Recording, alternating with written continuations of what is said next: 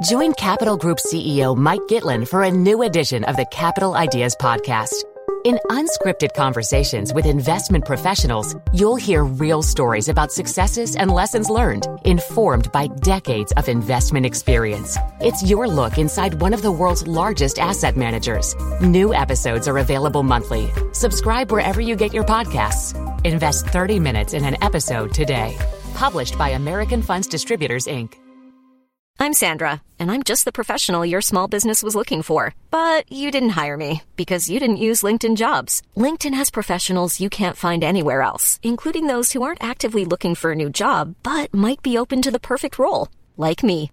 In a given month, over 70% of LinkedIn users don't visit other leading job sites. So if you're not looking on LinkedIn, you'll miss out on great candidates like Sandra. Start hiring professionals like a professional. Post your free job on linkedin.com/people today. Hello and welcome to the first of four instalments of the FT Money Neptune Emerging Markets Roundtable discussion. I'm Matthew Vincent from the Financial Times and I'm delighted to be joined by three expert commentators to discuss emerging and developed markets from an investor's point of view. They are Jim O'Neill, Chief Economist of Goldman Sachs. Hello. Tim Bond, Head of Global Asset Allocation Strategy at Barclays Capital, joining us down the line. Hello. And James Dowey, Chief Economist of Neptune. Hi, Matthew. So let's start then with individual countries in emerging markets. Jim, now you, are best known for coining the Mr. phrase BRIC. I'm Mr. BRIC. Yep. Exactly. So, um, is the story still about those four economies? I mean, I, I don't actually really believe that the BRIC economy should be regarded as traditional emerging markets. So I think they are quite distinct.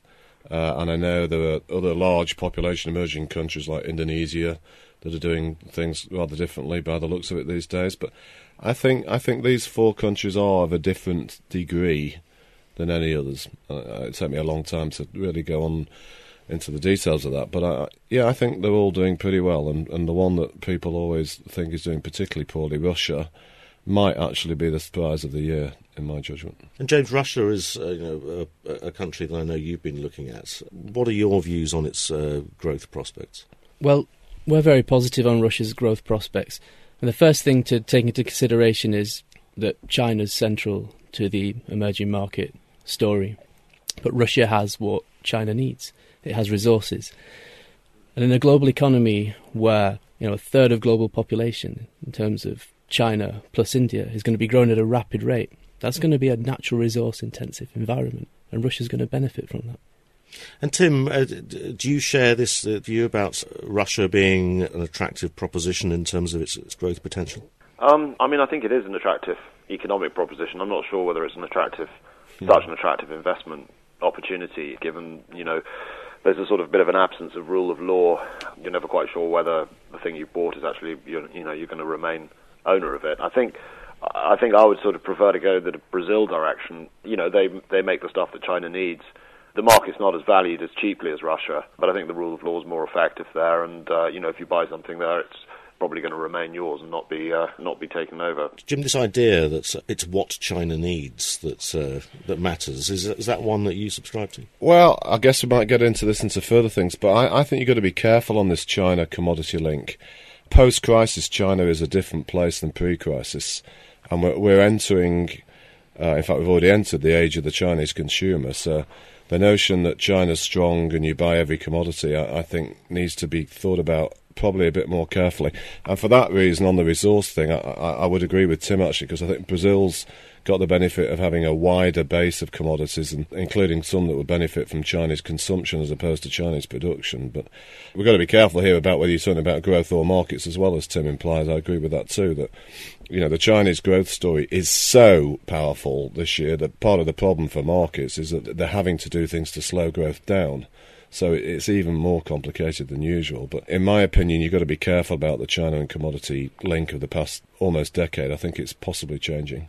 And, and we'll come on to the uh, the difference between economic growth and and equity markets in uh, one of our later instalments. But uh, Tim, if I can just come back to you, uh, you mentioned Brazil. Um, is it the case that, you know, that, that Brazil has already come so far that it might not have further to go, or, or are you still bullish? Oh, I think I'm, I'm still fairly constructive. I mean, I think I, definitely echo what Jim was saying. And cyclically, China um, has hit that point where they've got they've got a small inflation risk, and they're needing to tighten policy and slow stuff down. So the China market itself, and then kind of China-related plays, are are going into that typical kind of consolidatory phase you see at this point in the business cycle.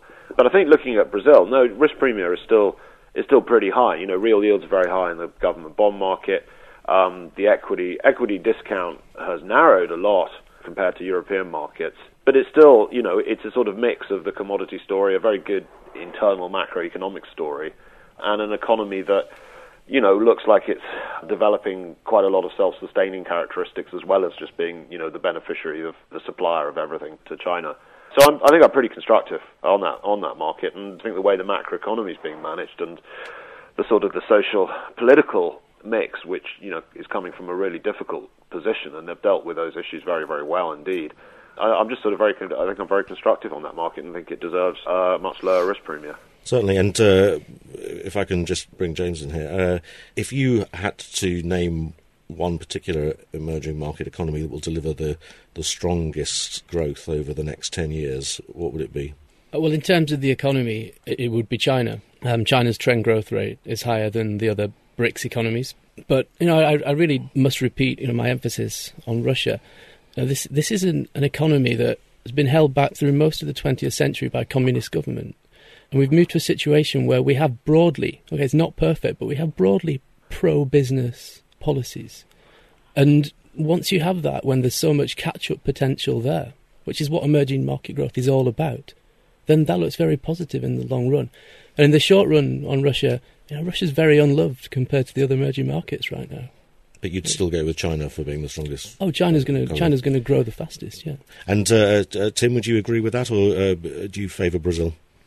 Um, no, I think I mean I think it's, it's rational to think that China's going to grow uh, very strongly, and I think that the domestic you know, the domestic stock market is incredibly volatile, and uh, I think a lot of people in the West tend to regard it with a bit of skepticism. But you know, if you look at it on a forward valuation basis, it is quite cheap. This is an economy's sort of trend growth rate is close to 10% in real terms. So you know, anywhere between sort of 12 and 15% in nominal terms, and yet the PE, the forward multiple for the market, is around 10 in two years' time. So I think it's very cheap, and I'm personally looking for a place to you know to start buying into it uh, as soon as you get a signal that this kind of monetary tightening's um, been sufficient to to quell this particular inflation problem, which is which at the moment is is, is fairly tame anyway. Um, for, actually, on on the growth, if you're really asking about growth for the next decade, I, I think India's growth rate is going to be stronger than China's the next decade.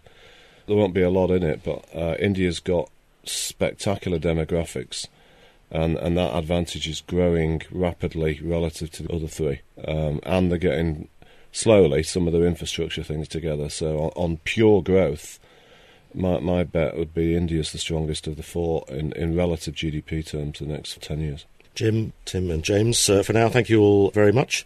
Uh, you'll be able to find the second instalment of this roundtable debate, together with transcripts of all our discussions and additional analysis of emerging markets from Neptune on our website at ft.com forward slash money. And you'll also find details of how you can take part in our special FT Money Neptune Emerging Markets competition for the chance to win £5,000. Details in FT Money with the Weekend FT and on our website at ft.com forward slash money. But until then, it's goodbye from me and it's goodbye from Jim. Goodbye. James. Goodbye. And Tim. Goodbye. A bit of an absence of rule of law. You're never quite sure whether the thing you bought is actually, you know, you're going to remain owner of it. I think I think I would sort of prefer to go the Brazil direction. You know, they they make the stuff that China needs the market's not as valued as cheaply as Russia, but I think the rule of law is more effective there. And uh, you know, if you buy something there, it's probably going to remain yours and not be uh, not be taken over. Jim, this idea that it's what China needs that uh, that matters is is that one that you subscribe to? Well, I guess we might get into this into further things, but I, I think you've got to be careful on this China commodity link. Post crisis, China is a different place than pre crisis, and we're, we're entering. Uh, in fact, we've already entered the age of the Chinese consumer. So the notion that China's strong and you buy every commodity, I, I, think, needs to be thought about probably a bit more carefully. And for that reason, on the resource thing, I, I, would agree with Tim actually, because I think Brazil's got the benefit of having a wider base of commodities, and including some that would benefit from Chinese consumption as opposed to Chinese production. But we've got to be careful here about whether you're talking about growth or markets as well as Tim implies. I agree with that too. That you know the Chinese growth story is so powerful this year that part of the problem for markets is that they're having to do things to slow growth down. So it's even more complicated than usual. But in my opinion, you've got to be careful about the China and commodity link of the past almost decade. I think it's possibly changing. And, and we'll come on to the uh, the difference between economic growth and and equity markets in uh, one of our later instalments. But uh, Tim, if I can just come back to you, uh, you mentioned Brazil. Um, is it the case that, you know, that, that Brazil has already come so far that it might not have further to go, or, or are you still bullish? No, I think I'm, I'm still fairly constructive. I mean, I think I, I definitely echo what Jim was saying. And cyclically, China um, has hit that point where they've got they've got a small inflation risk, and they're needing to tighten policy and slow stuff down. So the China market itself, and then kind of China-related plays, are are going into that typical kind of consolidatory phase you see at this point in the business cycle. But I think looking at Brazil, no risk premium is still is still pretty high. You know, real yields are very high in the government bond market. Um, the equity equity discount has narrowed a lot compared to European markets, but it's still, you know, it's a sort of mix of the commodity story, a very good internal macroeconomic story, and an economy that, you know, looks like it's developing quite a lot of self-sustaining characteristics as well as just being, you know, the beneficiary of the supplier of everything to China. So I'm, I think I'm pretty constructive on that on that market, and I think the way the macroeconomy is being managed and the sort of the social political mix, which you know is coming from a really difficult position, and they've dealt with those issues very, very well indeed. I, am just sort of very, I think I'm very constructive on that market, and think it deserves a much lower risk premium. Certainly, and uh, if I can just bring James in here, uh, if you had to name one particular emerging market economy that will deliver the, the strongest growth over the next 10 years, what would it be? Uh, well, in terms of the economy, it would be China. Um, China's trend growth rate is higher than the other BRICS economies. But you know, I, I really must repeat, you know, my emphasis on Russia. This this is an, an economy that has been held back through most of the 20th century by communist government, and we've moved to a situation where we have broadly, okay, it's not perfect, but we have broadly pro-business policies, and once you have that, when there's so much catch-up potential there, which is what emerging market growth is all about, then that looks very positive in the long run. And in the short run on Russia, you know, Russia's very unloved compared to the other emerging markets right now. But you'd still go with China for being the strongest. Oh, China's going to China's going to grow the fastest. Yeah. And uh, uh, Tim, would you agree with that, or uh, do you favour Brazil? Um, no, I think I mean I think it's, it's rational to think that China's going to grow uh, very strongly, and I think that the domestic, you know, the domestic stock market is incredibly volatile, and uh, I think a lot of people in the West tend to regard it with a bit of scepticism. But you know, if you look at it on a forward valuation basis, it is quite cheap. This is an economy's sort of trend growth rate is close to 10% in real terms. So, you know, anywhere between sort of 12 and 15% in nominal terms. And yet the PE, the forward multiple for the market, is around 10 in two years' time. So I think it's very cheap, and I'm personally looking for a place to, you know, to start buying into it uh, as soon as you get a signal that this kind of monetary tightening's um, been sufficient to to quell this particular inflation problem, which is which at the moment is is, is fairly tame anyway. Um, for, actually, on on the growth, if you're really asking about growth for the next decade, I, I think India's growth rate is going to be stronger than China's the next decade. There won't be a lot in it, but uh, India's got spectacular demographics, and and that advantage is growing rapidly relative to the other three, um, and they're getting slowly some of their infrastructure things together. So on, on pure growth, my my bet would be India's the strongest of the four in, in relative GDP terms in the next 10 years. Jim, Tim, and James, uh, for now, thank you all very much.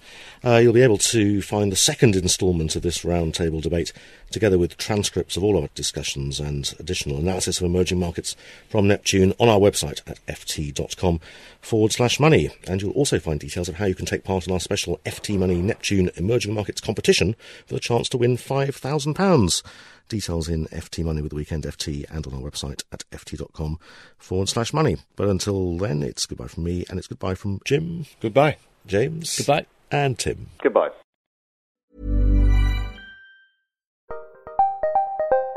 Did you know the Capital Ideas podcast now has a new monthly edition hosted by Capital Group CEO Mike Gitlin? Through the words and experiences of investment professionals, you'll discover who was their best mentor, what's a mistake they made that changed their approach, and how do they find their next great idea. Subscribe wherever you get your podcasts. Published by American Funds Distributors, Inc. Small details are big surfaces. Tight corners are odd shapes. Flat, rounded, textured, or tall. Whatever your next project, there's a spray paint pattern that's just right. Because Rust new Custom Spray 5 in 1 gives you control with five different spray patterns. So you can tackle nooks, crannies, edges, and curves without worrying about drips, runs, uneven coverage, or anything else. Custom Spray 5 in 1. Only from Rust